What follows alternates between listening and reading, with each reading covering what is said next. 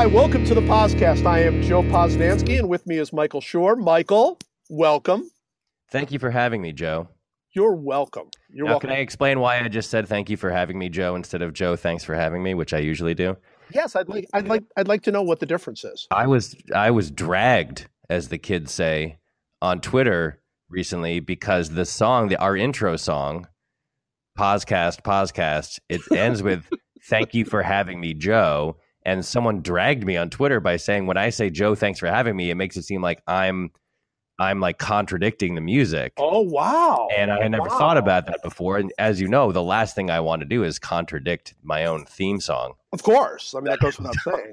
So from now on, if I remember, which I won't, but uh, I intend to always say thank you for having me, Joe, so that it matches the intro theme song. Wow, that's very thoughtful of you, by the way. We're To- already. to- This is already like a groundbreaking podcast, and we're just getting started. Okay, so here's the thing I think about the podcast. We, we often we often you know say negative things about our own show because we know it's terrible uh, and all of that. But I think one thing that we have been consistently uh, good about from the very beginning, from the very first podcast, has been I think we've been very honest with our listeners, right? I mean, I don't feel like we've ever we're very we're very upfront. We don't lie to them. We tell you this show is going to be terrible, and we might not even record it, and and Right. whatever. We're we're very honest. I think we need to be off honest up front and tell people th- this show has a chance to be the biggest disaster we've ever had. I, I just think we ought to be able to just let them know before we even get started. Like you're listening to this and you think it's going to be this kind of a real typical disaster, but we have a chance to to make this a, a very special disaster. I think you're right. This could be a, a super exciting, uh, tr- like, a, like a groundbreaking disaster. But before we get into why it is going to be a disaster, we should do our Browns update, right? Let's do that first. Let's do the Browns update. Let's check in on the Cleveland Browns. How are they doing? So the Browns, um, they lost uh, again. Uh, they're 0 14 now, and uh, they lost pretty convincingly to uh, the Baltimore Ravens, uh, who are the one team that you would like them to beat because the Ravens were the Browns at one point, uh, and and they've since gone on and won Super Bowls and done all sorts of things that the Browns will never ever do, and and they're annoying and horrifying. But they had no chance, and they played terribly, and then afterward the game was just you know was awful. And then all right, so that's bad enough that I had to endure that. Then I get an email, a text, I guess, from you Right. saying, "Oh my God, the NFL is so stupid. It's so stupid. It's just a stupid, stupid league, right?" And I'm like, "Well, of course it is. Yeah, I mean that goes without saying. I don't know specifically what you're referring to." And then you told me specifically what you're referring to, and made me go and look at the highlights at the end of the Patriots Steelers game. Um, and I'm the worst for it. It's it, you've broken me. You've totally broken me. Yeah, I uh, I think that the like the, it was a punishment, and for me because of what happened was I uh, as you as we have talked about I have not watched the NFL this year nor have you. You've watched Browns games. I have not watched Right. almost anything. I've really really watched almost no football. It- But you know, Patriots Steelers week fifteen. Uh, you know, winner likely gets home field or is in the driver's seat for home field Huge, huge game. it's a like yeah it's it's those things where it's like look i i, I had i got I, basically what happened joe is i had a weakness like i was at my i had a weakness and it was exposed and my weakness went something like this it was like patriots steelers you know how many more games does tom brady have that are like big these huge games Ah, like I- I- it was- sure. he's 40 years old and who knows and you know blah blah blah i tune into the game and i uh I see the dumbest. I mean, a thing that benefits my team. A thing Right. that like that that ten years ago I would have been giddy and jumping up and down and so happy, but it brought me no joy at all. It it brought me nothing but sadness because the NFL did it did it to me again. Where there is a thing that happens in basketball. If you dunk a basketball 999,999 times out of a million. It's like, congratulations, you dunked a basketball. You dunked the ball, yes. Every- dunk. Every single touchdown, every single play in the NFL is now litigated and oh, observed and and parsed.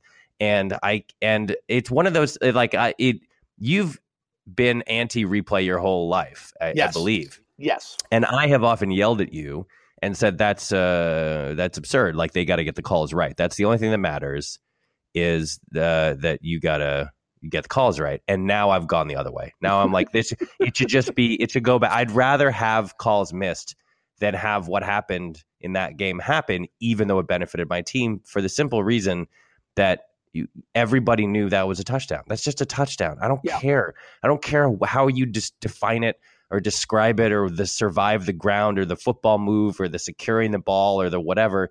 It's just that we it's like at some point it's like it's like Ceci n'est pas une pipe. It's like, yes, that's a pipe. I'm sorry, that's a pipe. Like it looks like it's a painting of a pipe, and that's a pipe. And so I I I feel like I had a moment of weakness and I got burned and uh and it and it really d- disturbed me. And so forget about the Brown. I don't care about the Browns. Who cares about the Browns? but I just had another moment of hating the NFL. Yeah, no, it was awful. It was awful. Specifically, the play was a pass from um, uh, Ben Roethlisberger to the tight end Jesse James, who caught the ball, held on to the ball, fell to the ground, had one knee hit the ground, had the second knee hit the ground, stretched and put the ball. It was untouched. Stretched and put the ball over the goal line. The ball broke the plane of the goal line, and then he fell to the ground, and the ball kind of moved around a little bit under his hand Right. uh, and they said uh, that's not a touchdown.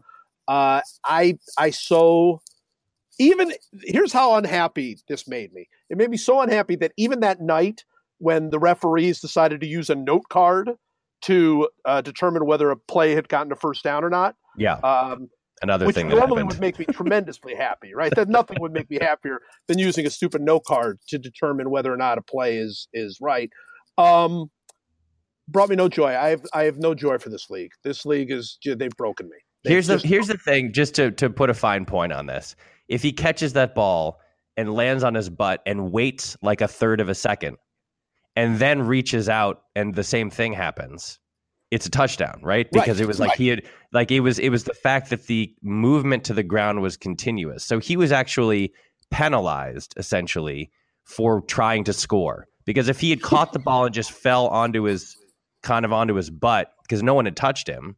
So if he just fell onto his butt, waited a half a second, and then reached out uh, across the goal line, it would have been a broke. He would have turned from a receiver into a runner, and then it, the ball would have broken the plane, and he would have scored a touchdown, and the Steelers would have home field advantage in the AFC playoffs.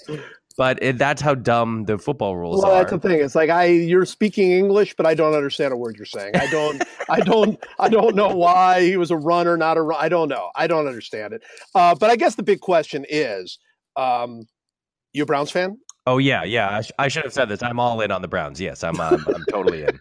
I'm all in on the Browns. By the way, the, the, the general manager of the Browns, uh, John Dorsey, went on the radio and basically said, "Hey, uh, yeah, we're gonna have to get better players here. The previous uh, administration, uh, they didn't get us real players, so we need to get real players." And which to me is odd. They're, they're, it's obvious. They're 0 14. They went 1 and 15 last year. Obviously, they need like real players. That's a true statement. That's not controversial in any way.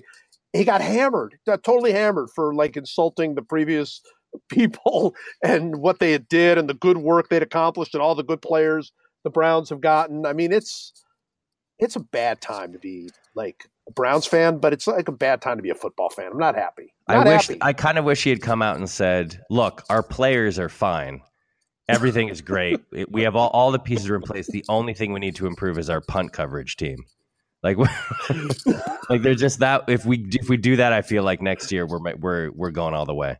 I think what we need, what we need, is a, a little bit of a joyous draft to sort of take us out of this this this negative NFL vibe Okay. that we're in, and we're going to have that. We're going to have. Uh, what are we doing? Are we insane? What are we doing? We are we are having a uh, a draft. We are drafting holiday songs. I can tell you that right up front, because the surprise is how many people we have on here drafting. So so I'm going to uh, introduce uh, our guests uh, who will be taking part in the first uh, annual uh, holiday draft By the way, there's no such thing as first annual. That's a stupid Right. thing. No, you, but I'm going to say it anyway. Um, so first person we have on here is uh, we have from NPR, uh, but more importantly, uh, the what is she? Podcast special senior correspondent. Is that right? Is is that? Am I saying that right? Do you remember, Linda? I don't even remember what you are. What are you? Yeah, that's right. That's Yeah. right. Our special senior correspondent, who who who is uh, she's look, she's done wonders making this podcast way better in the past. I don't even think Linda, Linda, I don't think you can save this one. This is we're we're in we're in bad shape. I'm excited. I'm excited. It's it's a it's a really really it's a really good idea. Yeah, yeah. that's that's that's absolutely and very obviously not true. That's not true. Ah. You should I say her just- full name, by the way. You didn't even say it's Linda Holmes from NPR. Yeah, no, it is Linda Holmes, and uh, I am. Uh, I work at NPR, and I'm very upset that nobody took Tina Turner in the We Are the World draft. Oh, I don't. Oh, I don't she was uh Tina Turner was number uh two or three on my board, but Oh, she was. yes, but oh, then but then Joe you tanked it. yeah, then Joe uh, did something and I tanked it, Unforgivable. taking Bob Geldof. As you, as usual, the first thing that I always do when I join the podcast is to relitigate the previous podcast, This is true. and so I just had to get True. that. So I just had to get that out. I, out. look, Linda. I mean, uh, Tina Turner was on my board too, but because only one other person took the draft seriously, uh, I just couldn't get to her. I just couldn't. I, I had her; she was there, but Yeah. you know, there you go. Uh, the other person who did take that seriously is with us as well. Uh, Atlanta Braves pitcher uh, Brandon McCarthy. Brandon, welcome. Thank you, Joe. And that's weird to hear hear said out loud. That's the first time It I've was- heard that. It was weird to say. It was weird. So, so I have to ask you. I mean, you you you were just you were traded like twelve minutes after the podcast, um, which I believe is connected. I mean, I do, I I don't blame us. I do blame us for that for the deal. Um, I, was it completely out of the blue, or like what what was sort of your instant reaction to the whole thing? Completely out of the blue. I think I definitely think it was this podcast. Once the stink of this podcast gets on you, your employer immediately fires you. Uh oh. But it, Can I? I want to say for the record that I texted Brandon right after I read the news. I texted Brandon, "Do you think this is because you took Kenny Loggins in the, the World draft?" And he didn't write back. And then I was like, "Oh back. no, I've definitely offended him." And I think this is the end of the friendship. I just see them discussing the trade, and then you know somebody in Atlanta saying, "Took Loggins, man." I don't know. I mean, this I is mean, we, we sure we want? We sure we want this guy? Joe, can I say something about the the Browns real quick? This is because they're they're now becoming my favorite. The tragedy of the Browns, and, and doing this now in in back to back weeks. Last week when we brought this up, I just googled just a simple Cleveland Browns, and the first headline to come up was Packers rally to stun winless Browns. And I thought that was great because they're they've won one game in two years. They're, you cannot stun a team that. No, no, nobody was done. Nobody. So, so was today I actually googled Cleveland Browns again, and the first headline, which is sadder than anything that's come up, is report Jeff Fisher wants NFL return, could be eyeing Browns. And the, the idea that someone could actually make this Browns team worse, it would be Jeff Fisher, and that's that's the ray of hope on the Browns' horizon. So Well, look, if the Browns are gonna if the Browns are gonna hire anybody to replace Hue Jackson, they should definitely hire the guy who, when he left the team that he was previously coaching, that team suddenly became amazing. Like that's like the that is an absolutely perfect Cleveland Browns hire. Is like if people ever the entire the biggest story in football is what ha- what got into the Rams, and the answer seems to be Jeff Fisher left. so that's that is the guy the Browns should take. I will also add, by the way, Joe sent me this stat. Listen to this. I know we're like we're so far away from getting to this crazy draft spell, but the Browns are 41 and 121 in their last 162 games. It's unbelievable. If they lose their last two games, they will end up in their last 162 games. The record will be 39 and 123, which is a worse record than the 1962 Mets. Yeah, they will be worse than the worst baseball team ever. That's over I- 10, but that's over 10 it's over ten years and six coaches and nine quarterbacks and oh, it's it's just glorious, just glorious. All right, you would think that it would be enough just to have the delightful Linda Holmes and the Atlanta Braves starting pitcher Brandon McCarthy on this draft, but the draft only begins there. Um, by the way, do you like that the way I did that? Okay. Um, nice. we have uh, my good friend, uh, Mike DiCenzo, showrunner for the Tonight Show, and I got to say, early on, heavy favorite to win this draft because Mike is is an expert of of holiday songs. Uh, that's how I met him. Actually, he was he was uh, um, you know working on his holiday song work, and that was how we ran across. Mike, first of all, welcome. Thank you, thank you. This is an it's an honor to be on this. I, I long time listener, first time participator. Oh, it's great to have on you. But I have I do have a question for you, and this is actually one you and uh, uh, Mike can answer. Um, showrunner, that's a terrible title. Show, that's a horrible. And Mike and, and Mike, you're also. I mean, isn't like your official title showrunner? Isn't that right? First of all, Well- it seems pretty obvious to me, Joe, that it, when you're talking to some to two people named Mike Mike. on a I got- podcast, that you you need to delineate them somehow. Mike D, Mike S, whatever, anything, anything, Yeah, but just going, hey, Mike. And by the way, two Mikes who are also showrunners. So like, you, you couldn't be botching this worse so far. it's not going to be good. All right. So seriously, showrunner. That's it's a brutal name. Who are you talking to? Both of you. Both of you. The two I think it's, it's not it's it's not really the actual title. Really, it's just it's more of an informal title. Oh, But it, it is it does kind of describe what what you do. it, it sounds like you're just running around. That's it. It really does. Just sounds like you're like taking things from person to person. I don't know. I just I don't think. It's, I just think both of you, Michael and Mike, are well worthy of um of trying to come up with you know something a little bit more that fits your stature. Like uh, Overlord. Sure, I'm go. I'm good with Overlord. All right, you would think that that would be enough just to have to have uh, Mike D and Linda and Brandon, but no, we also have with us critic, uh, superstar, and uh, Yankee lover, Alan Sepinwall. Alan, welcome.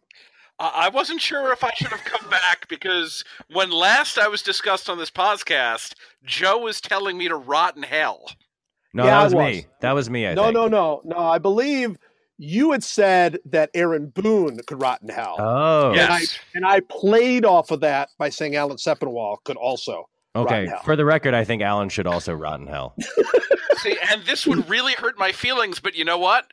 The Yankees got Giancarlo Stanton for Oh, nothing. Yeah. Yeah, you you have there are no feelings. There you have no feelings. There everything is just joy and glory and wonder for you. Your team is they're ridiculous. And now are they just going to get Gerrit Cole because they just want him? I mean, they're just going to get pitchers whoever they want. M- Maybe, but really, the only reason I'm doing this podcast in the first place is so that I could share airtime with former Yankees ace Brandon McCarthy. So this is really cool that I get to do this. He's using us, Joe. He's using us to just meet a guy who played for his team. This is like that's how cocky the Yan- Yankee fans are. They're like, I'll do what it doesn't matter. I know I'm not like they're they're they don't they don't even have to pretend to have feelings and and and empathy for other people now. They just are doing whatever they want with complete impunity. I, I think that I think it's been that way for a while. I got an, a uh, like a, I was on a, a show earlier today, and the question was it was like a like a two part. It wasn't even a question, like two part statement slash question. And the first part was the Yankees will be making a huge mistake if they trade Clint Frazier. That was the first part of the question. be making a huge, huge blunder. Clint Frazier is going to be a superstar in this league. Uh, big, big uh, thing. And then the second question slash comment was the Yankees are going to win the division by 10 games. So even though he knows they're going to trade Clint Frazier, he doesn't, it's still, they're still going to win by 10 games. I guess if they kept Clint Frazier, they'd win by 30 games maybe or something. I don't know. Got it. Alan, defend. Look, look, I tried. Be, we tried being humble. We tried being nice and No, fucking underdoggy, didn't. and nobody wanted that. So I'm now going to lean into to being a heel because that seems to be what you want in this podcast. Yeah, you're not wrong. I'm, you're right. Yeah, that's right. No, that's right. That's okay, correct. so here's how this is going to work, as I understand it. Basically, Joe uh, is taking himself out of the draft. I am is going to myself be, he's, out. He is he is not a GM. He is Mel Kiper Jr. He is going to direct uh, the draft, and he's going to give analysis maybe of the picks after the draft. Uh, and uh, he's going to call on people so that we can keep the chaos to a minimum. We're also only drafting three songs, three holiday songs instead of five, because because Um, there's a million people on this podcast. Yes, because That's I. I leave for a family trip on December 27th, and uh, we have to wrap this up before then. So, so uh, Joe, basically everyone's going to chill out, and Joe's going to direct traffic, and uh, and we're this is the first ever five five way draft of holiday songs. Take it away, Joe. Oh, it's exciting! Just exciting the the disaster this will be. So I have I have draft I have uh, pulled the order uh, to just to let our, our listeners know the order. We're starting. Linda had, had won the first pick. Uh, Brandon uh, has the second pick. Uh, Mike D with the third pick.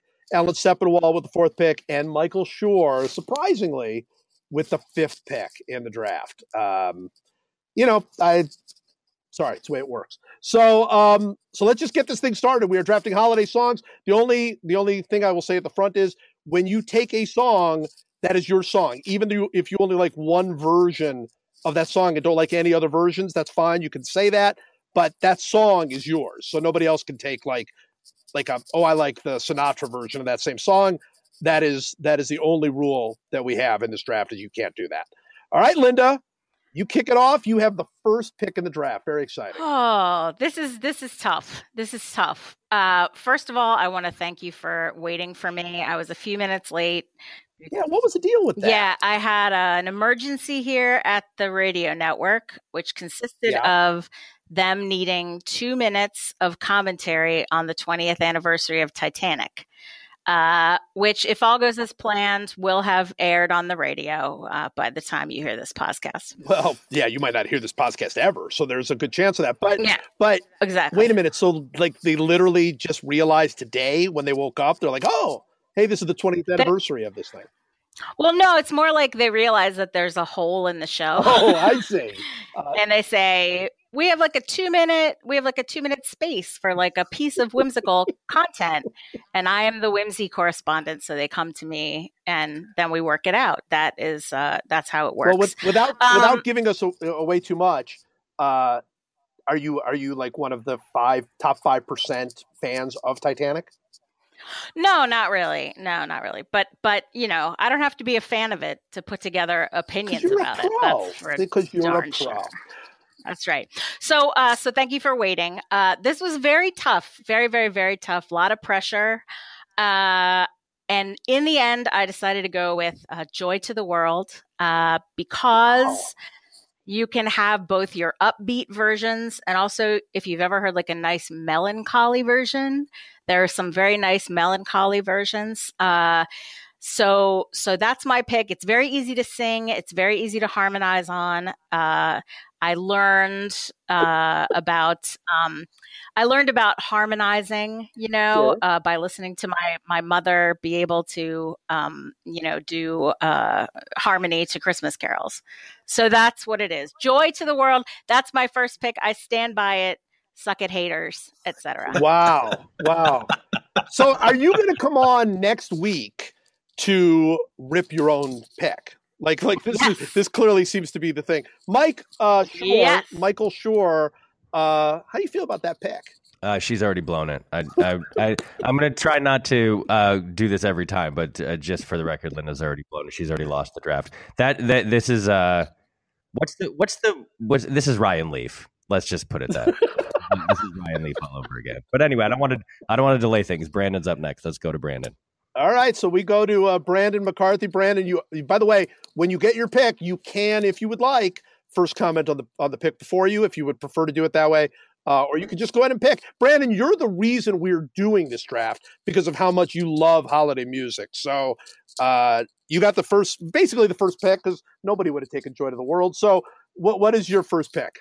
So the first thing is that we're doing this because I like Christmas music is ridiculous that this is being inflicted upon other people and actually trying to judge like uh, quantify songs I realize is is impossible. Uh, two, Linda's title of whimsy correspondent at NPR. Someone needs that title on this podcast because that's one of the greatest titles I've ever heard, I've ever heard with anything. Um, so if she blew that pick, I'm going to go way off the board because this is impossible. Um, and I have to kind of lean into my mus- terrible musical taste. I have to take Christmas Eve in Sarajevo with Trans Siberian Orchestra, um, which is it's just a ridiculous pick, but it's it's the it's rare that you can get a Christmas song that kicks ass, and that does it. Where you could actually work out to a Christmas song, so that makes it as as good as any song out there. Brandon, I'll, I'll just I'll turn off my mic. You guys, just yeah, you might you might want to just you might just want to walk out into a Trans Siberian Orchestra concert. Um, I, I I have a feeling that across the board that every single person on this uh, podcast uh, would like to say something awful about your pick. So. Uh,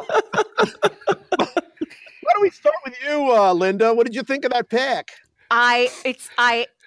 I that's like there's whimsy. So there's great. there's whimsy and then there's that like it's a it's a wow with a thousand o's Yeah, yeah. It's a it's a pretty major wow. It's a pretty major uh, wow. Okay, so do we want to just keep uh, ripping on Brandon for the Trans Siberian Orchestra, or we want to go? I think we want to keep Just going. keep- I mean, Uh, what else is there to say? Like he just Deshaun Watson was sitting there at number two, and instead he took the like. Ryan Leaf No, he again. took like he, took Ryan he didn't even take a time. football player. He took like the he took like the Lithuanian basketball team rights to Lamelo Ball.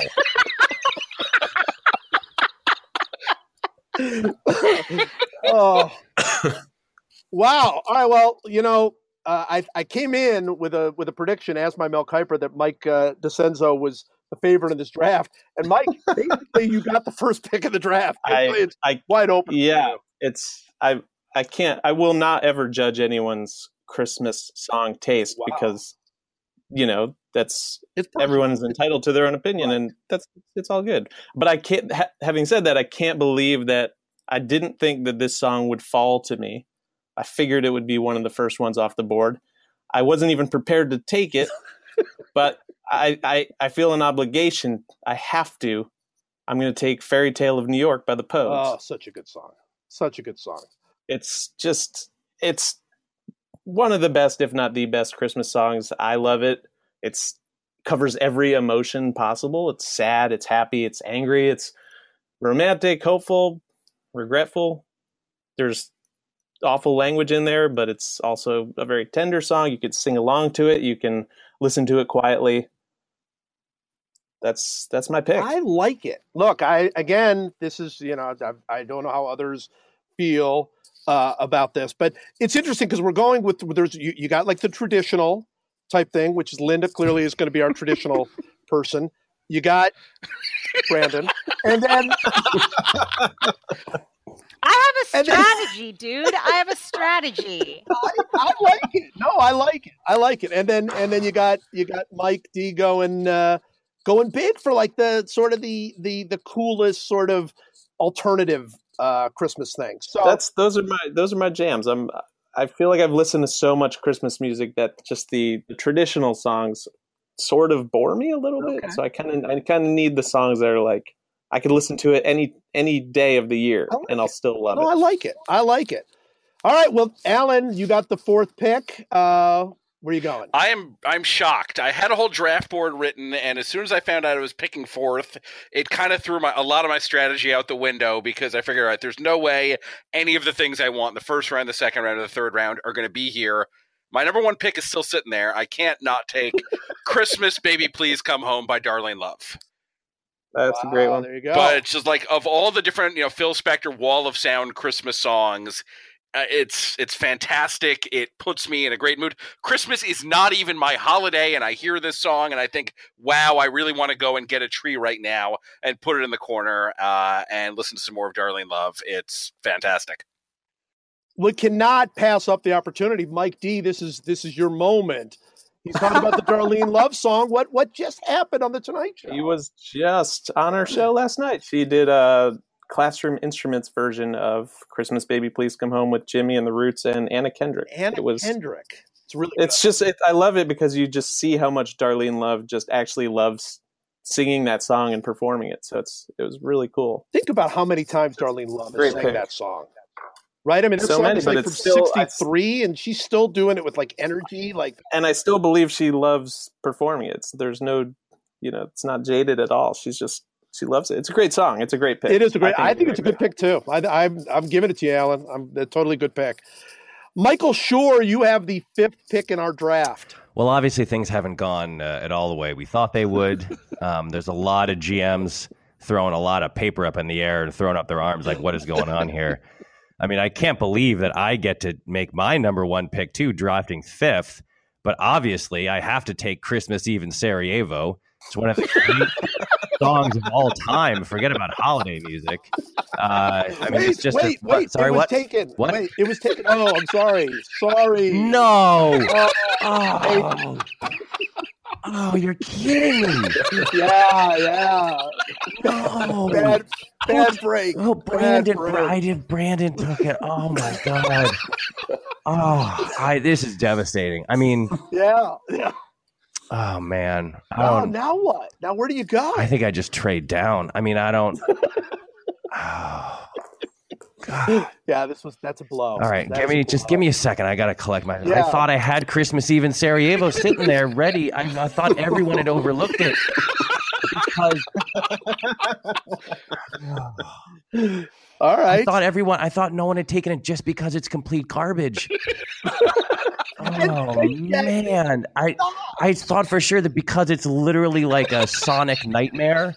Like it's like that when you hear it, like you you get a headache, like a tension headache immediately. Uh, that- I thought that meant that no one would take it. Because, oh, oh. Well, now I I mean now I don't know what to do. I mean, Yeah, now Now it's tough. All right, uh, all right. I'm gonna take uh, instead of the song I'd like to take, which is Christmas Eve in Right. Sarajevo. One of the worst pieces of art ever created in any genre by any human being in the history Right. of the length of time that humans have walked the planet, like dating back to like cavemen, like making Where they were just rock statues or whatever. Like, Yeah, yeah, yeah, it's literally one of the five, I would say, worst pieces of art in any medium that any humans have ever created with their brains. I guess I'll take a good song. I don't know. Uh, all right, I'm gonna take. Um, I, I I'm a little bit of a. I I- I don't. Most of the traditional uh, holiday songs are kind of boring to me. We've all heard Sure. them a million times. You hear them in every store for like two months now. There is one version of one classic song that I truly love, that truly makes me kind of feel like the holiday spirit is alive, and that is the Harry Simeone chorale version of the Little Drummer Boy. Okay. So I'm going to take that one. It's it's the one if you if you don't know which one it is, it's the really really quiet kind of slow one that has uh it's like a, a choir um singing it instead of like uh, just a single person singing it. It's I don't know why that one is always I've always loved that version of that song, so I'm taking that song. Um, okay. Uh, I, I believe Linda is not a huge fan of that choice. But before I get to that, um, because you took that one version of Linda, Little Drummer Boy, you get all of them, right? That like that's the deal. That's the deal. I don't want any no, of the other no, ones. you're there. You have them. That's my point. My point is you get every horrendous version of Little Drummer Boy, which is all of them, by the way. All right, I'll throw all those in the garbage and keep the one that I like, the one that's good. Linda, how do you feel? How do you feel about that pick? It's terrible. that song is terrible. And it's it, first of all, if you're going to take the well, I won't even say that cuz I won't I won't take it in case anybody takes it. But there's a much better song about humble gifts uh for the baby Jesus. Um and I feel like if you I feel like it really takes a particular kind of guy to be like I'm going to take the one song that's about a drummer like I don't know. What? What are you implying? What, what, what particular kind of guy is that, Linda? I don't know, a drummer. Like, I don't know. Don't It's not like bother me Tommy with Lee. It's not a song about Tommy Lee.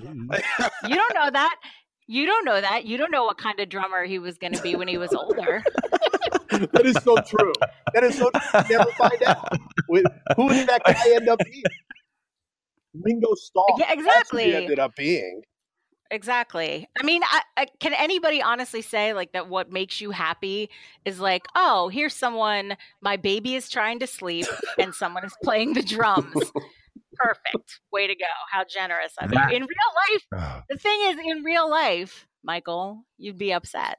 that version of that song is extremely soothing and quiet. And if I were like a person who wanted my baby to have a peaceful evening, I could easily play that song and my baby would enjoy it. It's it's not like it's not like um, Neil Peart playing a crazy Rush drum solo or something.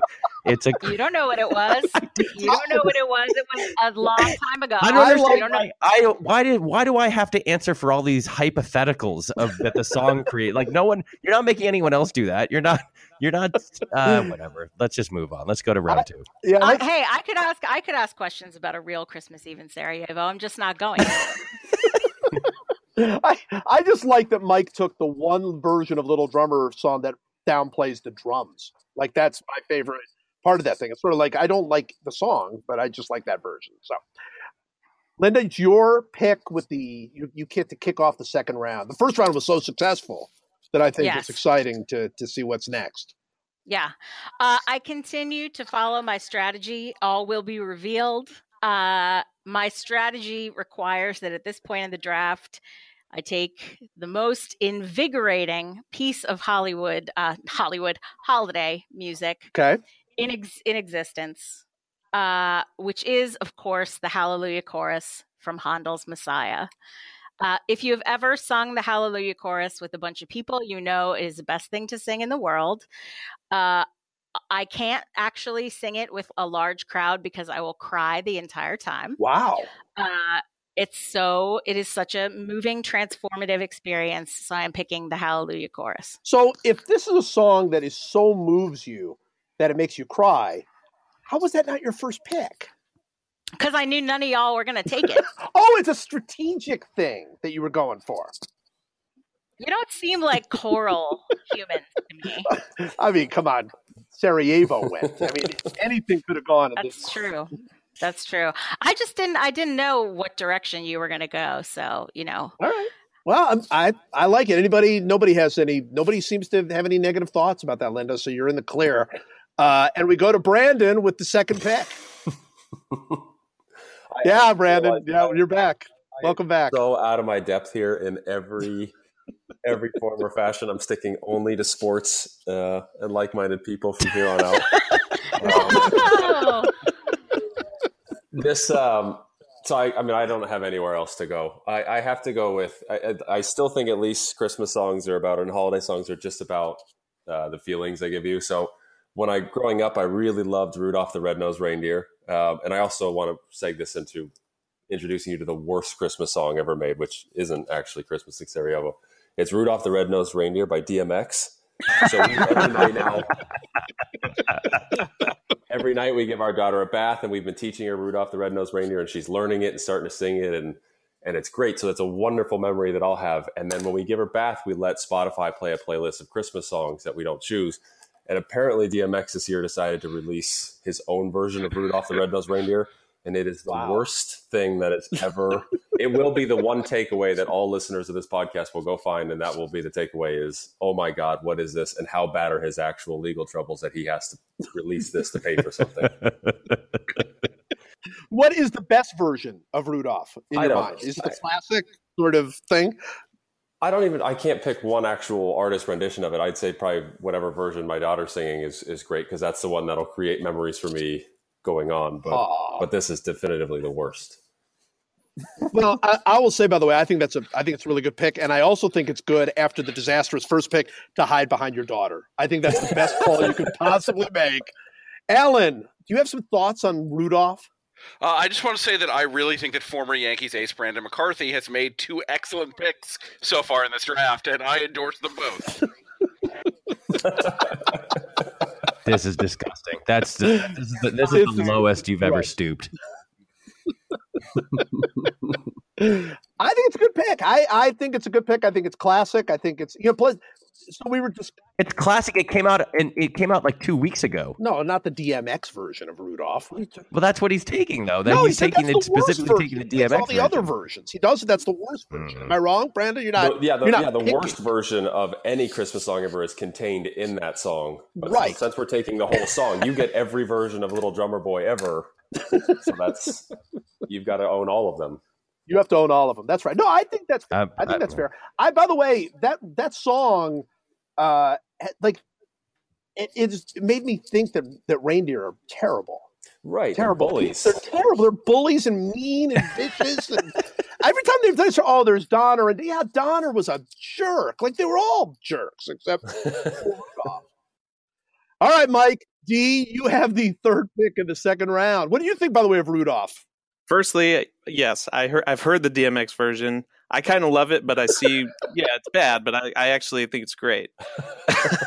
but it's so bad, it's great. But uh, the one thing about Rudolph is that it's just a little confusing in the beginning because they they say that Rudolph is the most famous reindeer of all, yet they assume you know all the other ones and then ask if you can recall Rudolph. That is a like, well, point. That is a very strong point. If he's the most famous of all, why are you questioning the that we would even not remember who he was? That's an awesome thing. That would be like starting the Jackson Five song with like Jermaine and the others. Do you remember, Mike?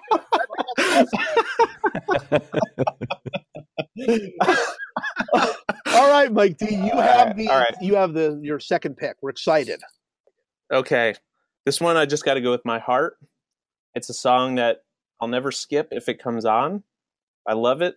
It's Christmas wrapping by the Waitresses. Wow, I don't I don't believe I even know what that is. What what are you talking about? Are you kidding? Oh, you know it. You know it. I'm sure I've heard You've it. heard it. Oh, jeez. Wow. All right. You, you've heard it. You've heard it for sure. It's basically it's like a Christmas. It's like a Hallmark Christmas movie in like four minutes. It's, you know, it's this woman who's she's too busy for Christmas. She's going to spend it Oh, alone this year. oh, Yeah, yeah. I, when you said rapping, I literally started thinking it was a rap song. That's what I was. No, you know, well, it's it's kind of like you know, it's it's an '80s version an of 80s uh, yeah, sort of yeah. Blondie style rap, but I just love it. I think it's it's just it's it's it's she's saying she starts off by saying bah humbug, but that's too strong. Yeah. So she's she's pretending like she wants to be alone for Christmas, but you can tell she doesn't. And then it all works out. Fate brings her and the guy together. It's like a Hallmark Christmas movie, which is another draft we should do because there are some fantastic ones. If we can't do that. We can't. If we had a Hallmark Christmas movie or a Hallmark uh, family movie, Linda would so destroy the rest of us. It wouldn't even be close. I mean, Have you ever have you ever seen Single Santa Seeks Mrs. Claus Yep. starring Steve Guttenberg Yep. and Crystal Bernard from Wings? That is the greatest. to me, that's the room of Christmas movies. Did you, do, do you know it has a sequel? Yes, Meet the Santas. Yeah, Can I ask a, a real quick question here? Uh, what the hell is happening right now? I I am bonding with with uh, various members of this draft. we're over, actually. That's a great movie. We're actually having a staff wide screening of it after our show tonight. yeah. Our third annual year of doing that. That good. I, I don't even know what to say. I mean, we've lost control. Anyway, Christmas wrapping. That's my pick. I think it's a good pick. I think it's a good pick. I don't know if it is or not. Alan, you have Alan, you have the fourth pick in the second round. Well, I'm kind of tempted to go with the other Christmas wrapping with an R by Kurtis Blow, just you know to. That's oh, a great so one. good. But uh, so good. I'm going to see. Maybe that'll be on the board for the third round. I, I'm kind of, I'm really disappointed, Joe, that you're just emceeing and not participating in this draft because since I'm going full heel on the podcast, I was going to steal this one out from under you. I got to take it anyway, uh, and that's the Bruce Springsteen version of Santa Claus is coming to town. Now you know you get all of them. You get all the Santa Clauses that come into town. That's fine. I, I have no problem with the song. It's just the Springsteen version is definitely the best of those because it's Bruce Springsteen, and especially because it's Clarence Clemons saying, you know, you better be good for goodness sake in that incredibly supernaturally deep voice of his. Uh, it, it makes me happy every time. And I was listening to it in the car the other day with my kids because they just want the Christmas station on from now until the holiday. And when Bruce starts laughing, my son said, they should have edited that out. I guess he just wanted it in there, huh? you know, you know the, the first time my daughters heard uh, that song, uh, the Springsteen version of that song, we were in a car. We were actually, you know, going to one of those parks where you can see the Christmas lights and everything else, and and uh, and and then were playing Christmas music, and that came on, and their first response was, "Oh, his voice is terrible. That guy's terrible." This was my my. They were a little girl, and I kicked them out of the car. And they're they're fine now. Um, but yeah, it's a it's a great song. It's a great song. All right, well, Bruce Springsteen uh, with the with the fourth pick, very good, very good pick. Uh, Mike, Schur, you have the fifth pick. I was actually just going to say something about you still screaming at me last week for not taking Bruce Springsteen. So there's it's the second straight week I don't get the Springsteen. I also Well, I'm trying to join the BBWAA, so oh yeah, they're throwing me out of that league. That that's done. That's done. For the record, I literally can't believe that I got made so much fun of for picking Little Drummer Boy, and no one's making fun of Alan for choosing Santa Claus to Come Into Town, which is a terrible song. it's a terrible song. Everyone, ev I feel like no one wants to say it because it, no one wants to make fun of Bruce Springsteen because you're all in the tank for Springsteen. But that song, stinks. Now that Brandon, song stinks, and that version stinks. and to say otherwise is to just ignore the plain reality. I make fun of I make fun of Alan about a lot of other things, so I decided I would give him a break on. I this I this is I am being unfairly uh uh like ostracized from this draft. Wait, you you went you went into a five minute Brandon just He chose a Trans Siberian. Railroad song as his number one pick. Someone had to do that. yeah he did. He did. Yeah. I'm not saying you were wrong. Uh, all right, uh, I'm gonna choose. Uh, I'm gonna go slightly uh, off the board, I guess is what you would say. But I'm choosing "You're a Mean One, Mr. Grinch." Ooh. from uh, which is that is the best uh, Christmas special, the best by far, the best Yes. uh, uh, TV special that you look forward to every year. That song is the is wonderful.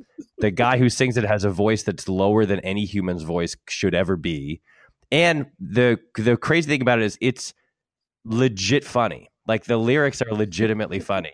Your brain is full of spiders. You've got garlic in your soul. He then says, I wouldn't touch you with a 39 and a half foot pole, which is pole, very one, strong. like it's like 39 feet isn't enough. You have to add another on there. He has termites in his smile. He has all the tender sweetness of a seasick crocodile. Like all of the little weird images are so evocative and wonderful, and the imagery is so great. And it's the song that I find my, even though it's like the opposite of, I think I like because it's like the opposite of a holiday song. It's like a, it's, it's, it's talking about an awful person who hates the holidays. And while he's singing it, you're watching the Grinch walk around and like steal things from people. so I, it's my favorite Christmas special, and that's that song to me puts it over the top. Linda says she has a thing on this song. Let's she go does. to Linda. She does. Linda, Linda, what what do you have to say about this? Well, I love it. This is a great pick. It's a Um, great pick. And I just wanted to say that I wrote an analysis for NPR about whether the things that are said in You're a Mean One, Mr. Grinch constituted defamation legally. Um, and that whole thing, you can find it on, uh, you can find it at npr.org. Uh, it's from the law firm of uh, Who, Who, and Who. It's true. And and and what do we think? What Is does it does most it of constitute? it, yeah, most of it is probably not actionable because it would be considered opinion. But Sure, um, sure. when you say termites in your smile, that's kind of like it used to be automatic defamation if you implied someone had a sexually transmitted disease. Um, ah, so you're getting a little bit close to that, like you know, Wow. scandalous things you can't say about people. However, you would have to say the Grinch is a public figure. Yes, Right, exactly. so that's the- part of the analysis. Yep. By the way, is it is it not Bo- Boris Karloff that sings the song? Is that is that not true? I know Boris Karloff is the voice of the I don't think it is, and I forget who it is, but and I'm not the, sure. the name the name attributed to it is Thurl Ravenscroft, which is wonderful. T H U R L. Wow. I'm not sure if that's the songwriter or the singer. No, I think I that's assume- the singer. I think that's the singer. Thurl Ravenscroft. That's an awesome name. Yeah, it's like a Game can of only Thrones of- name. I can only think of one other Thurl. Remember Thurl Bailey, the Utah Jazz? Yeah. Yeah. So that's Thurl's a great name. I love it. I think it's a great pick. I, I mean, I you know, I will just step out and say I think it's a great pick. I think it's a steal at the bottom of the second round. I, I'm actually surprised uh, it didn't go earlier. It's a fantastic, fantastic pick. All right, Linda, you have uh, you can kick off our third round. Uh, well, first of all, I'll just say Thurl Raven- Ravenscroft, also the guy who said uh, they're great for Tony the Tiger. Uh, Oh, hey. Wow. yes. All right, we're doing a whole podcast on Thurl Ravenscroft. That's We're gonna have him on as a guest next time.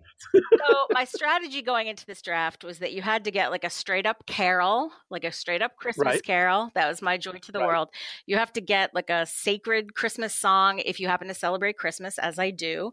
So that was my Hallelujah chorus, and then you need your Christmas pop song.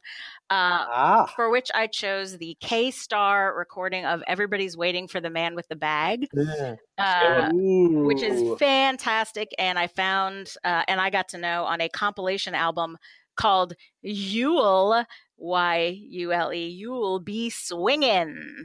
Uh, and so I, I strongly recommend that album, that song. That is one of the best pop songs I think ever of almost any Yeah. kind uh, in terms of like classic swinging pop songs. So that's a super, super, super favorite. You know what? Uh, lots of people have thoughts on this, Linda. So, uh, Yeah. Mike, Mike, what is your thought? D, Mike D. Oh, I, I I just wrote very nice pick. Oh, that's all you guys. Because I- You don't have actually more than that. it. It's a great. It's a great It's a song. great song. Alan, what do you think? Uh, I think it's a really good song. I also know of Linda's deep and abiding love for it, and I was sorely tempted to take it in the second round to take it away from her. You but- should have. But I'm not mad at Linda because Linda never told me I should rot in hell, so that's why I didn't do it. So I'm happy that Linda got it. Oh. That you that you know of. That you know of, I didn't. I believe when Linda was on this podcast and we were talking a little bit about the Yankees, your name was brought up more than one time by all of us. I'm pretty sure. But all right, that's all right. Look, you could. I'm just saying, you take the pick in the second round, and then you can trade like the Browns do. You can trade it up. You can get two picks or something for it. So that was your miss. All right. And how's that worked out for the Browns so far, Joe? You know, I can do a little Browns on. update for you if you want. I can do the whole thing and tell you exactly how it's worked out. Uh, let's go to Brandon. Brandon, second pick, Third pick. third pick, second pick in the third round. Is what I meant. So my strategy has been the first pick. I obviously went way off the board, but I, there's so much future value in that pick. I wanted to make sure nobody else took it. You'll, you'll all be laughing when that's when that song is still being used in commercials 300 years from now. Yeah. So Yep. it'll keep paying off for me. I trust that. Uh, Sure. Third round pick. I'm going to go with "Have Yourself a Merry Little Christmas." Nice. The actual Nice. version, I would probably take uh, Sinatra, but I think it's it's dealer's choice there. I think there's so many good versions of it. It can play in the background of everything. Everything you can play it during Christmas dinner. You can play it in the background. It doesn't matter. Uh, it just always is good. So that's that's my pick. You know, if you had just done this draft in reverse, Totally. and that had been your first pick, and then second pick was fine, and then you, you hey, you're off the board. It's the third round. You want to take your Trans Siberian song. Nobody would care. Just do it. All you have to do in reverse because that is that is a total steal in the third round. That is a great, great song. I want to make sure. I know people can't be listening to these podcasts all the way to the end, so it's like I want to get that in that first 30 minutes before they just like let the traffic out. you know what? That's That is a very fair point. is fair, that is a yeah. very fair point. Yeah. All right, we all agree that's a great pick, right? Have yourself a merry little Christmas, Mhm, great song. mhm, mhm, Yeah, mhm. I got nothing. was, was that was that just Linda saying "aha" four times, like pretending to be everybody else? Yes. That was me representing consensus. I also recommend the uh, the Judy Garland version is also lovely. It is. Uh, yeah. I recommend the Cat Power version, by the way, for the record. There's a great Cat Power version of that song if anyone's into into like I, I don't believe I don't think Mike has heard of any music before like 1995. What are you, for Kenny what are you talking about? He knows all about Kenny Loggins. Go ahead. All right, uh, Mike Yes. DiCenzo with your I- third pick That's in a the draft. first of all, that was a great pick. Have yourself a merry little Christmas, which is one of the few songs that when you sing it, it sounds beautiful, and when you just say "Have yourself a merry little Christmas," sounds like the most sarcastic dickhead thing to say. that is so true. That is so true. Yeah, you Yeah. have yourself a Merry merry Little little Christmas. Christmas, pal. Um, now, at the end, are we going to be able to to shout out like our our ones that we didn't pick? Yeah, no, we'll, we're going to go through one more round where you just throw out ones that you did that you that you wanted to get to. All right, so I'll just go straight to my pick. I have to do it because he's my number one favorite person of all time. Is Bob Dylan and his Christmas album "Christmas in the Heart" and his song "Must Be Santa." It's insane. It's like an accordion polka version of "Must Be Santa." It's raspy, mid 2000s Bob Dylan. The best part about it is the actual music video for it. Yes. You know, you know it. It's I do. It's the I told uh, Bob Boilen from All Songs Considered that my favorite thing about it is that in that video, Bob Dylan looks like Tom Petty's aunt. that is a perfect way of putting it. Yeah, he's wearing like a weird top hat and he's got long blonde wig and it's just crazy because it's just, it's basically a house party where everyone is dancing and singing and playing accordion and singing must be santa. And then at about a minute 30 in it cuts to an exterior shot of the house on like a shaky cam and you can only faintly hear the music. So it's like wait what the hell is going on? Who's watching this? And then it turns into this crazy madcap chase where an intruder is throwing bottles at people swinging from chandeliers. It ends with him diving through a plate glass window and then you see santa and bob dylan stare at each other and shrug. It's insane. You have to watch it like four times to like figure out what just happened. And it's just in the meantime it's just this cra- it's just a crazy upbeat fun song. It's bob dylan. He's my favorite. So i had to i had to do a bob dylan song. So that's that's my pick. All right. I you know what? I have not seen the video, so I, I'm going to reserve judgment until I see the video, which I will very soon. Um, but if, like, are are you picking this just because of your love of Bob Dylan? I mean, or do you really believe this is one of the the greatest Christmas songs ever, or is this just it's a it's a fantastic song it's very upbeat and fun and yet but yes because i love bob dylan and if he ever listened Okay. to this podcast I, i'd be remiss Well, it- he's a regular. He's a regular listener. He, he wrote in last week. He was very upset about Brandon's uh, dismissal of his performance in We Are the World video. Oh, did you ever see? Um, By the way, did you ever see his uh, the video of him recording his take? No. It's a nine minute video. It's just like a weird. It's not even supposed to exist, but it's nine minutes of him singing the same line over and over again, and every time, like you know, Stevie Wonder and Lionel Richie are like, "Oh, that was great, great take, Bob," and he's like, "No, no, you got to do it again," and he just does it like. It's it's very interesting to watch. It's about nine minutes of him singing the same line over and over That's again. so awesome that that was the best version of it that actually appeared in the video. really strong. It was worth all those takes if you got to that Just to get that on video for sure. All right, Alan, you have your third pick. All right. Well, uh, this is technically, um, am I right, a holiday song draft and not a Mhm. Christmas song It draft? is holiday. Oh, All right, okay, so I. I got to rep my tribe here with my last pick, and I'm going to go with the Hanukkah song by Adam Sandler. Uh, as a piece of musicianship, it's certainly not on par with a lot of the other things that have been taken Really? here today. But just sort of as you know, the only kid in town without a Christmas tree, and especially having raised some kids in some places where there were not a lot of other Jews, to be able to put on that song and hear about all the you know the wonderful famous Jewish people who are out there. Um, it's it's nice, and I'm very glad that that exists. All right, uh, it's a terrible pick. It's, it's just awful, and I feel like as I feel like as the only other Jew on this on this podcast, I can say uh, if you're going to take a Hanukkah song and you don't take dreidel, dreidel, dreidel, then you're not really even representing anybody No, no. See, see, here's the reason: the dreidel song it has lyrical problems. It has uh, at no point does it, even though it has rhymes for in. The words do not contain spin. How do you do that when you're writing a song about a dreidel? and it's talking about a leg so short and thin, it doesn't have a leg; it's a top. I have strong dreidel feelings, Joe. Don't don't don't test me. Also, uh, as a as a person who is half Jewish, I will also say that the uh, "with dreidel I will play" is a terrible like.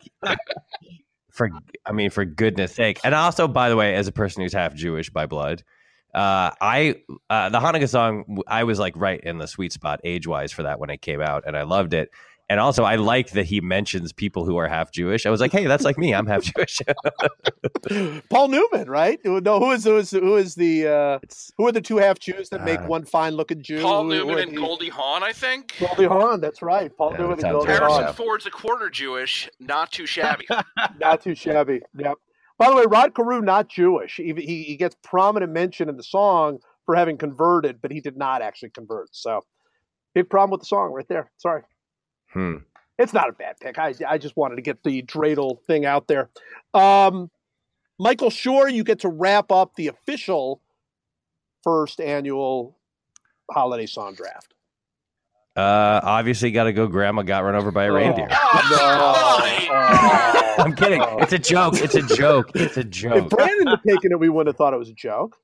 Brandon almost, literally, almost accidentally did what I did in the We Are the World draft, which is draft all of the worst songs instead of all the best songs. He's off to a very strong start. If Brandon had gone from Christmas Eve in Sarajevo to Grandma's Got Run Over by a Reindeer to whatever that Chipmunks song is that they play, he would have. It would have been. He would have shot the moon. He would have won the He would have draft by choosing the three worst. yes. Yeah, yeah. You're all very Um, you're all very mean people. Very mean. There's a lot of meanness on here. That is true. That is true. If I was mean, I would have taken the man with the bag, Linda, and I didn't. Oh, Oh. quiet you. Yeah, first of all, that's true. And second of all, I got I took Little Drummer Boy, a beautiful song, and then you, Linda, yelled at me. No, that's true. So I let's did. not talk about let's not talk about who's mean No, that's here. true. I did. That's true. Um, I I have two good choices, uh, actually three very good choices. Uh, but I think I'm gonna I'm gonna go with Christmas in Hollis by Run DMC. Oh, Nice. now Very good. it's a it's a great song. First of all, just straight up. Uh, but I was I Run DMC like uh was my favorite rap group of all time for most of the time that I was growing up. And that song, I love that song so much, and that song was so formative for me that when I uh, every time every chance I have had to add it to something I have written, I have done so. So it was in I wrote The Office, uh, an episode of The Office in season two that was about a Christmas uh, Yankee swap uh, in the office, and I and uh, as the party got going, I had Kevin uh, play that. I chose that song, and we had to work really hard to get the rights because they didn't want to give us the rights. And I was like, no, it kind of has to be that song. By the way, it's also in Die Hard, which is a huge, uh, obviously, a huge check mark in its favor. Uh, it went into Brooklyn Nine Nine. I had never got it into Parks and Recreation, but I always wanted to. But I, it's just like to me, it's like so fun and festive and great, and it's like a, it's one of the only like to me, it's one of the only modern uh new songs like after the kind of like classic whatever Nat King Cole Sinatra Dean Martin that I consider to be like a cl- a true classic like a song that's like if you were making a classic holiday song category that song goes in it for me so that's my third pick. That's a great pick. I think it's a, just such a fantastic pick. Alan, what do you think? Well, I'm Mike kind of stole my thunder by mentioning that it's in Die Hard, which gives its bonus points because, as we all know, Die Hard is the greatest Christmas movie of all time. sure. Sure. it, it really and Joe Flacco is not an elite quarterback. those are the those are the two the two dumbest debates on the internet are is Joe Flacco an elite quarterback and is Die Hard a Christmas, Christmas movie. movie. That's what about the hot dog? Is the hot dog a sandwich? Is that That's pretty That's- bad. That's pretty dumb. that's dumb? yeah. Yeah, that's a great pick. I, I think it's a I think it's a great pick. I think actually across the board, everybody seems to believe that's a great pick. So now, uh, as we wrap this up, we will go down the list, and you will just tell us uh, some thoughts and some songs maybe you wanted to pick. Linda, you get to start.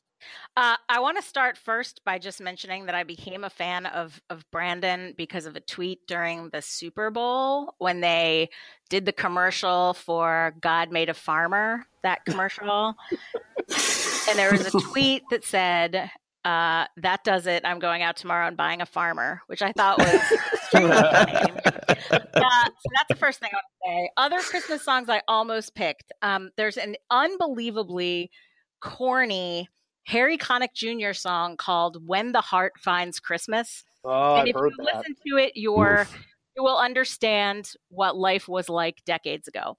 Um, I also love "What Are You Doing New Year's Eve." I also love there's an Alison Moyet version of the Coventry Carol that I love, and uh, there is a really funny song by Barenaked Ladies about uh, labor conditions for elves, which is called uh, Elf's Lament, and it's very funny. So those are a bunch of the ones that I almost picked, but this draft is so fun and awesome, and uh, and a lot of a lot of good picks, a lot of good picks, except for Little Drummer Boy. You guys are so mean, Brandon. Brandon, what, what, what, how would you wrap it up, Brandon? What do you think? And it's funny you mentioned that that tweet. I still there are like three people in the Midwest that I really angered with that with that tweet, and I still hear from them every few months. I, I never blocked them, Yeah. never muted because I find the, the comedy of it, them not understanding what I said, so funny. Yeah, and they I still quoted I, update I me. quoted it on uh, I quoted it on our podcast where I believe I gave you full credit as some athlete.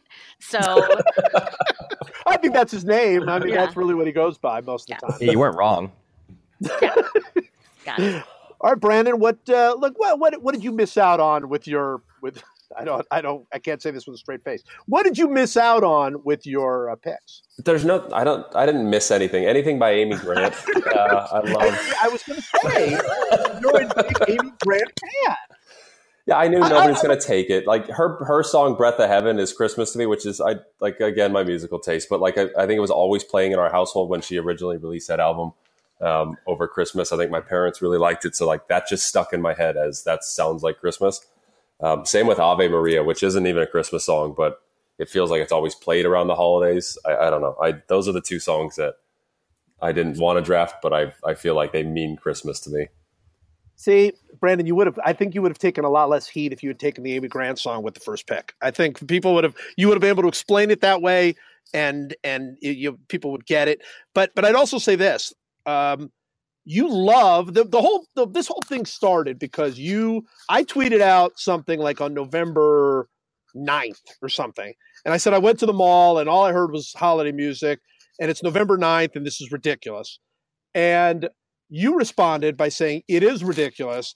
Christmas music start in August, right? That is that is Yeah. that is what you tweeted out.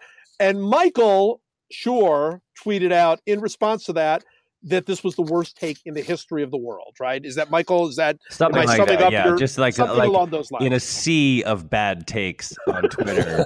that was that one really stood. That one like glowed white hot. To me. it glowed. It, it glowed red. It glowed. So, so you are the inspiration for this whole thing. So, I guess I, I would just ask you because I don't feel like we've gotten this. You do. You really, truly do love holiday music. Is that fair to say? I do. I like the idea of it playing. Like I don't know all the songs. I don't dig into all of them, but I, I just like when it's playing because it means like, oh, we're getting to Christmas, and that's like the mark. Like Christmas is the highlight of the winter for me, and then I, like I guess July Fourth. It's like those are the two markers in the year. You're aiming to one or the other. I don't Thanksgiving and Halloween and everything else in fall. I don't. Um, so it's like at least I know we're getting close. So if you started playing that right as the days start getting shorter, right at summer end, I'm happy with that. Then I know we're aiming towards Christmas, and, and then it's all good. Just like you have you have the the the vernal equinox on or around September 22nd, and then basically the next day, as the, the first day where the night is is shorter than the day, you go right to Christmas. Basically, cue it up. That next day, you get out on your ladder, you put up your Christmas lights, you play the music. I want Christmas lights when you're hol- when you're trick or treating. Uh, it's just Christmas year round almost. all right. that that that take doesn't get any better. But but still, but I respect it. I respect it. I respect. And, and again, I I want to I want to at least share the blame with you for this whole thing. Uh, Mike D, Yes. you come out of this thing because you came in as the favorite. You feel like you came out of this thing with the with the draft you wanted. I did. I got I actually got my top three picks. I got all of them. So Wow. And my fourth, my number four pick was actually going to be Christmas in Hollis. If any, Ah. my other ones off the board, and my note under it was just it's just fun. So I totally agree. Great pick. That's awesome. for sure. Um, what else you got on the board? I would, yeah, I'll just shout out some other ones. Uh, Father Christmas by the Kinks, just a fantastic song. Um, the Christmas song, Yeah, which has the audacity to call itself the Christmas song and yet still back it up. I kind of was surprised that the Christmas song didn't go. The Christmas song is pretty It's almost like too strong. obvious. Yeah, I I guess, guess. but it, It's- it's- it's- it's a good song. it's great. It's a good song, and it's a good song in a lot of versions. I mean, I like like the Nat King Cole classic version, but there are like lots of versions. It's a good song. And I'm surprised that one didn't go. Uh, Marshmallow World. Marshmallow World by Dean Martin, just because my dad loves Dean Martin. I've heard Nice. about 50,000 times. But it's just so, the more you listen to it, the drunker he sounds. you could almost like, if you listen closely, you could taste the whiskey on that song. It's just, he slurs like entire lines. It's fantastic. Um, and then I'll just run off a few other. The Secret of Christmas, Deep Cut, Ella Fitzgerald, but it has one of the best Christmas lyrics which is uh, the secret of Christmas is not the things you do at Christmas time; it's the Christmas things you do all year Ooh. through. Oh, very touching. Fantastic. And then on the other end of the spectrum, Happy Holiday, which has maybe the weirdest lyric. It's the holiday season, so whoop de doo and dickory dock. Don't forget to hang up your sock. because just exactly at twelve o'clock he'll be coming down the chimney down. it makes no sense. That that is horrifying, is what that is. Actually, As long as we're talking about this, can I can I make a statement about um about the Christmas song because I I Yes. the Nat King Cole version specifically is a favorite of mine, but I Yeah. think it gets dinged for having a really cheap lyric, which is and so I'm offering this simple phrase to kids from 1 to 92. Although For it's been said many times true the way, fact. Merry Christmas to you. They just he just chose 92 because it rhymes with you. That's cheap. There's no 90 that, that's absurd. You know what I mean? They're Like no I feel, kids. I feel like Yeah. they, the song to me loses a massive amount of credibility when they just shoehorn in the, the imaginary age of a guy as 92 as if that's meaningful in some way. let let the hate throw flow through you, Michael. That is a true fact right there. it's it's And then uh, not great. Yes, All right. one more. I'll just mention a couple Oh, other yeah. real quick, real quick. Feels like Christmas from the Muppets Christmas Carol soundtrack Mhm. by the Ghost of Christmas Past. Who Took the Mary Out of Christmas by the Staples Singers, really good. 2000 Miles by the Pretenders, really good. Party for Santa Claus by Lord Nelson. Look all these up, they're fantastic. And the worst one ever is Department Store Santa by Howard Morris. Check it out. It might be worse than DMX's Rudolph. Check it out. You know, you know, I mentioned to a bunch of uh, people. I did a, I did our uh, Twitter show earlier today, and everybody who does this Twitter show, except for me, is like younger than twenty eight. Probably, they're all kids. They're just a bunch of very cool kids who who who run this show. Uh, there are like five or six of them, and I mentioned to them, "Hey, we're doing this thing. We're going to pick uh, the best holiday songs. Uh, we're going to draft them." Every one of them. All right, there are five people in the room every one of them said, "Oh, that Mariah Carey song is going to go number one," Yeah. Mhm. and nobody Yeah. even considered taking that Mariah Carey song. I think it's just it's too overplayed. It's it's that's what hurt I it. think- it's a it's a good it's a good song, but we're old. I really think that's what it is. I think it's not. Hmm. I mean, I'm. I don't mean all of you are old. You're all younger than me, but but it's. uh I think the kids. I think the kids would have gone for Mariah Carey. It's what I'm saying. I just think uh, it is a glaring omission. it feels that way. It feels. Well, feels the that kids way. aren't listening to this, so we're good. Nobody's listening. Don't be worried about that.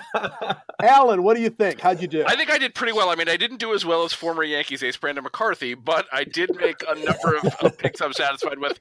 Uh, it, I'm glad that Mike D mentioned Father Christmas by the Kinks because that would have been my next one. I love that. Uh, if I hadn't gotten uh, the Darlene Love song, I would have taken Sleigh Ride by the Ronettes. Um, Ooh. uh, Christmas Time is Here by the Vince Guaraldi Trio from the Charlie Brown Christmas. I would have thought about uh, River by Joni Mitchell if I'm feeling really sad. Um, let's see. I mentioned Christmas Wrapping by Kurtis Blow. Um, th- those are some of them right there. And What Christmas Means to Me by Stevie Wonder. ah, Nice. great one. Nice. Those are all good picks. Those are those are all. There are a lot of good holiday songs that just did not get chosen in this draft. Michael Schur, how do you feel like you did, despite what Linda has to say about Little Drummer Boy? Very, very happy with my draft. There were so many songs that I love and that I just didn't get to choose. I'll just run through some of them right now.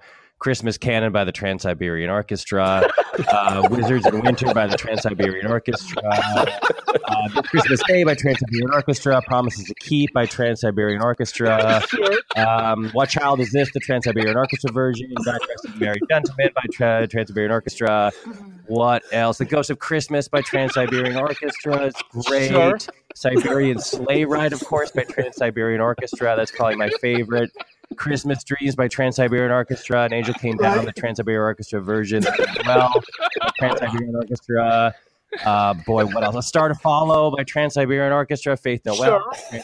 Sure. An Angel Returned by Trans Siberian Orchestra. The Silent Nutcracker by Trans Siberian Orchestra. Christmas Nights in Blue by the Trans Siberian Orchestra. Uh, First Snow by the Trans Siberian Orchestra. Queen of the Winter Night by Trans Siberian Orchestra. And then I would say, if the, I thought those were all going to be gone um, when I, by the time I drafted, but if uh, if I had taken one more, it'd probably be um, "Find Our Way Home" by the Trans Siberian Orchestra. That's probably Sure. yeah. Sure. Now, do people who love the Trans Siberian Orchestra do they say Trans Siberian Orchestra every time, or do they call them like TSO? I don't know. There's only one fan of the Trans Siberian Orchestra, and it's Brandon. So why don't we just ask? Brandon, wh- wh- how do you how do you guys refer to to the band of choice? I've never. I they aren't they in concert all the time? It's like them, Mannheim Steamroller. Don't they do packed concerts all over the country? I can't be on my own here with this. No, no, they're huge. That's that's that's not a joke. Trans Siberian Orchestra is so big. There are two of them traveling the country at all times, Really? Great. Selling out. do you do do do you do sold out concerts all over the country, Michael? Sure. Uh, no, I don't. Fair enough. Fair. I'll, I'll take that hit. I do not. Me neither. Me neither. I will say though, in all seriousness, the the the one the my fourth pick was going to be "Run Run Rudolph" by Chuck Berry. Oh yeah, I feel like it. I feel like that's the good Rudolph song. It's not Rudolph the Red-Nosed Reindeer, another song Brandon chose. that one stinks. Run Run Rudolph is uh, is actually good. Um, and then if my if I had one more pick after that, it would have been "Christmas in New Orleans" by Louis Armstrong, Oh, which is a Nice. very good. a great old favorite of mine. Those are those are my two non Trans Siberian Orchestra picks that I would have made. what? What? Uh, by the way, I'm uh, look. I, I Trans Siberian Orchestra is horrendous. I'm sorry. they are. They're terrible. Why have you guys waited so long I to say that? I don't. know this. I we usually say it on every podcast before it's done, uh, but I, I think he's been cutting that part out, right, Michael? I mean, don't we usually do a like a? Haven't we ended like instead of one last meaningless thing like why Trans Siberian Orchestra sucks? Like, don't we? Do Yeah, like week? this week's reason why no one should ever listen to the Trans Siberian Orchestra. It's been a, we just we ended up cutting it for time, but we do it every week. every week. Um, Linda, wait, Linda says she has one more thing to say after I uh, after I did my oh, wrap I up. want to So hear Linda, what Linda has to say. there. Linda, No, I, I have one more thing I want to add, which is that I think in general it's important that everyone uh, listen to the Phil Spector Christmas album, which we have talked about a, a few times, uh, but also especially the part during Silent Night when Phil Spector starts talking is the weirdest and creepiest part of any Christmas album ever. And I talked to Darlene Love once and I asked her about that. And she was like, Yeah, we didn't know he was going to do that. He just like, we were listening to it later and it was like, Why is he talking? so that's that's my favorite part of the Phil Spector Christmas album is when I Phil Spector I love that. talking. I love that. You know which one I thought was going to get taken? I thought uh, somebody was going to go for the Ray Charles uh, version of Winter Wonderland. You guys know that Yeah. That's one? a good That- one. That's really good, really strong. Mm. Because that's I will. Uh, I will. I'll only add one more thing too, which is that by taking Little Drummer Boy, which I was roundly mocked for for no reason at all, I also get the David Bowie Bing Crosby You version, which is yeah, that's easily the weirdest and funniest and coolest like piece of video that's it exists around holiday time. So so take that, you jerks. if you had led with that, I wouldn't have made fun of you. If you had said I want it because of this funny, weird David Bowie, you know, Bing Crosby thing, then I would not have made fun of you. It just feels like a late round pick. It just doesn't feel like a first round pick to me. That's I, I think you just reached. That's all I'm saying. I think you just reached. All right. But look, What I can't believe we made it through this thing. That's really the only thing that amazes me about this whole draft is that we actually made it through this thing. So, uh, Linda, Yes. thank you so much. Have, oh have, your- gosh. have yourself you. have yourself a merry little Christmas, pal. yeah, that's how this should end, Joe. You have yourself a merry little Christmas. No, no, Joe. you have yourself a merry little Christmas. Bra- Brandon, um, you know, I really did want to ask you seriously. I mean, uh, Atlanta. I mean, it's a new team, a new thing. Like this is this is tough, right? I mean, I, you've obviously you've done some of this moving around before, but I mean, what's your thoughts, kind of coming into this? I don't. I haven't even had a chance to really to process it. It's we we went to the mountains for a couple of days and we were away from Wi-Fi and cell service and everything. So this, of course, life had to go completely upside down. But if I was there for a couple more years or it was like a long term thing, then then you'd be like, okay, this is really Yeah. crazy. But but a one year thing, you're you're kind of used to the silliness of of this job as as inherently silly as it is. So someone just telling you, hey, you don't work here anymore, but we found somewhere else for you immediately. Is is just pretty fitting. It's so weird. Can I give you a Can I give you a piece of advice, buddy? And No, I, I mean, uh, obviously, but I do want to hammer not- home that I hope I, after all the after all you've given me, I can't be more glad that that Stanton is now on the Yankees. And I hope we'll get Machado. I'm going to facilitate it. This, this, I'm I'm not a professional athlete, but I like when you get to the new city, just get all the guys around and and maybe go see a concert. You know, take them all out to a concert. Oh my god. I don't know who's playing, and maybe uh, maybe it's maybe there's a if you're lucky, maybe one of the two Trans Siberian orchestras will be in town, and just take them all out and just have a good time. Or maybe Amy Grant will be around. I don't know. Just uh, it's it's a way to just like you know bond with your fellow teammates. the great thing about this, Brandon, in all seriousness, is you'll be in Atlanta, which is just a couple hours away from where I live. So I'll get to come down and just see you. I, I know that makes you happy that I'll get to come down and hang out with you. We can do these things in person, so we can just look at each other and realize what are we doing. with our lives? You know what? Just you and I will just rip. Sure, the entire time we'll just rip him. Michael DiCenzo, thank you so much for joining us. Do you see how I moved on to that? Yeah. Oh, Mike, man. awesome. Thank you so much for joining us. Um, you have anything good? You have anything good, exciting coming up? Like, uh, you know, that I know the Tonight Show. You guys, you keep doing these like things, skits, stuff. I don't know what to say. I just, we have a, t- we have a just leave it open for you to say something. we have a two week break coming up, which that is the most exciting thing. Wow. And then we're we're going to the Super Bowl, so that that is going to that's going to be exciting. That's awesome. And you're, you know, I mean, you're not a huge football fan, right? You're, no, no, we, I mean we don't get to watch the Super Bowl or any of the fun stuff. We we have to. Well, it's fun to put on a show, but yeah, but I mean, I'm saying you'll be doing some Super Bowl jokes, I assume. I mean, right? You'll be Oh, doing, yeah. you'll be having fun with the Super Bowl. But Mike is a gigantic uh, Seattle Mariners fan. Uh, I want to make that point uh, because uh, I just think that's so cool. You've never been, you've never lived in Seattle. You have no connection to Seattle. Why? Oh, because of Ken Griffey, right? Is it that was Paul Griffey as a child. Yep, that's and so just cool. stuck with them. You know, we tried to get Linda. Here here we are. Yeah, we tried to get Linda a team. Linda, did that did that ever take? Are you a- an Astros fan? I will be next season. I'm just not buying it. I just don't think it's going to happen. I hope it does. I hope I hope it does. I feel like this was the year to be one. I know, right? we, that's what we tried to tell her. I, I like my favorite time to jump on the bandwagon is after it goes by, and then I just like to chase it. I just like to chase after it. I think it's cool. All right. Well, Mike Mike uh, DiCenzo will will welcome you as a Mariner fan if that ever interests you. So, Absolutely. uh, Alan, Let's go I- I Yankees. I'm not- forget it. We're skipping you. Um, Mike. No, uh, no, no, we're not. We're not skipping you, Alan. How? do- Uh, you know, wrap it up for us. What do, what do you have coming up? Uh, well, I'm I'm in the putting the finishing touches on a book about the Sopranos that I'm doing with Matt Zoller Seitz. That's- so exciting. It's not going to be out for another year, but we, it's due on January 22nd, and we've only written about half of it at this point. So this will be a fun few weeks. Nice, nice. Can I tell them that you sent me an email? Can I tell them that uh, you you sent me an email like with a question about this about the book, or, or would that give anything away? Uh, no, you can do it. All right. He sent me an email. I was doing this thing on Sopranos, and and I I can't remember the very specific question, but it was basically. Uh, and this and this I think does tell you we, we we make fun of Alan a lot on the show, but it tells you the the the the the depths that he will go to to to make sure he gets the right analogy. He was asking me a sort of a spe- very very specific Springsteen question about whether a certain song, right? Was it? It was like whether a certain song was going to fit, or if it was too like if it, is it the most popular version of this, or it was something very very specific that you were using as an analogy. And I really appreciated that you you didn't just do it; you just you went out of your way to to like go to to the like non Springsteen expert that you knew to like sort of say, "Hey, will this work?" I thought that was cool. You do that if all I have time. a Springsteen question, I have to go to a baseball writer. I believe that's how it works. it's, I'm, it's, I'm, ta- they're taking it away from me. They're taking it away from me. Two drafts now, and he has zero shares of Bruce Springsteen. So he's out. Bruce Springsteen. He is now a football reporter or All right, Mike. So, uh, how would you sum up this uh, this this thing?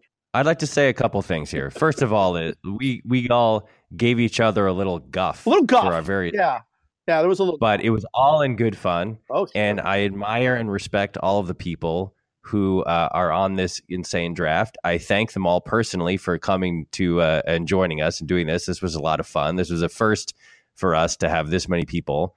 Uh, so thank all of you, and ha- I hope you all have very happy holidays sure.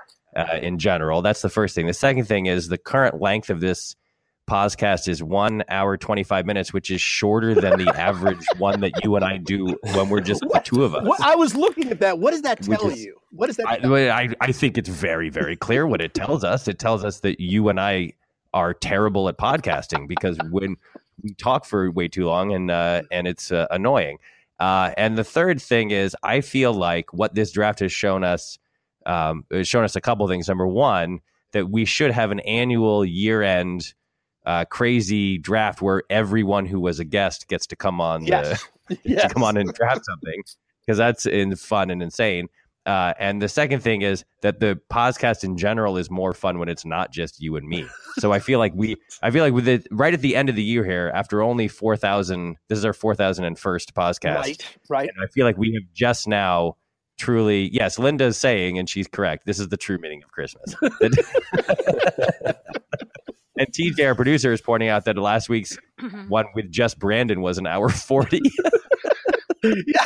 No, I So- think I think your point is 100 percent right. Though I mean, what what we really are finding out about this is that other people, when we have other people on the on the on the podcast, um, they're better at this than we are. So they yes, there's they no lift question. this thing up way higher than we ever could ourselves. Even li- like just Linda, the way that Linda like researched and planned. I know. How was we've that? never done. We've never done either of those things. Like we've never researched anything, nor have we planned anything. No. and that it was true. And also, Mike Mike D had like fifty things to th- to to say that were written that were clearly written down. He We wrote notes. to We have like nothing. this is my eyes have truly been opened and i feel like it's a holiday miracle and i thank all of you for for awakening us to uh this the the a way to make this thing better that we've been doing for like 11 years So the question is, next year will we take this and and and make the podcast better? no Not even the slightest no chance. this is as good as it gets this is it. Enjoy it, people. Enjoy it. Well, Michael, as always, thank you. joe and everyone else thanks for having me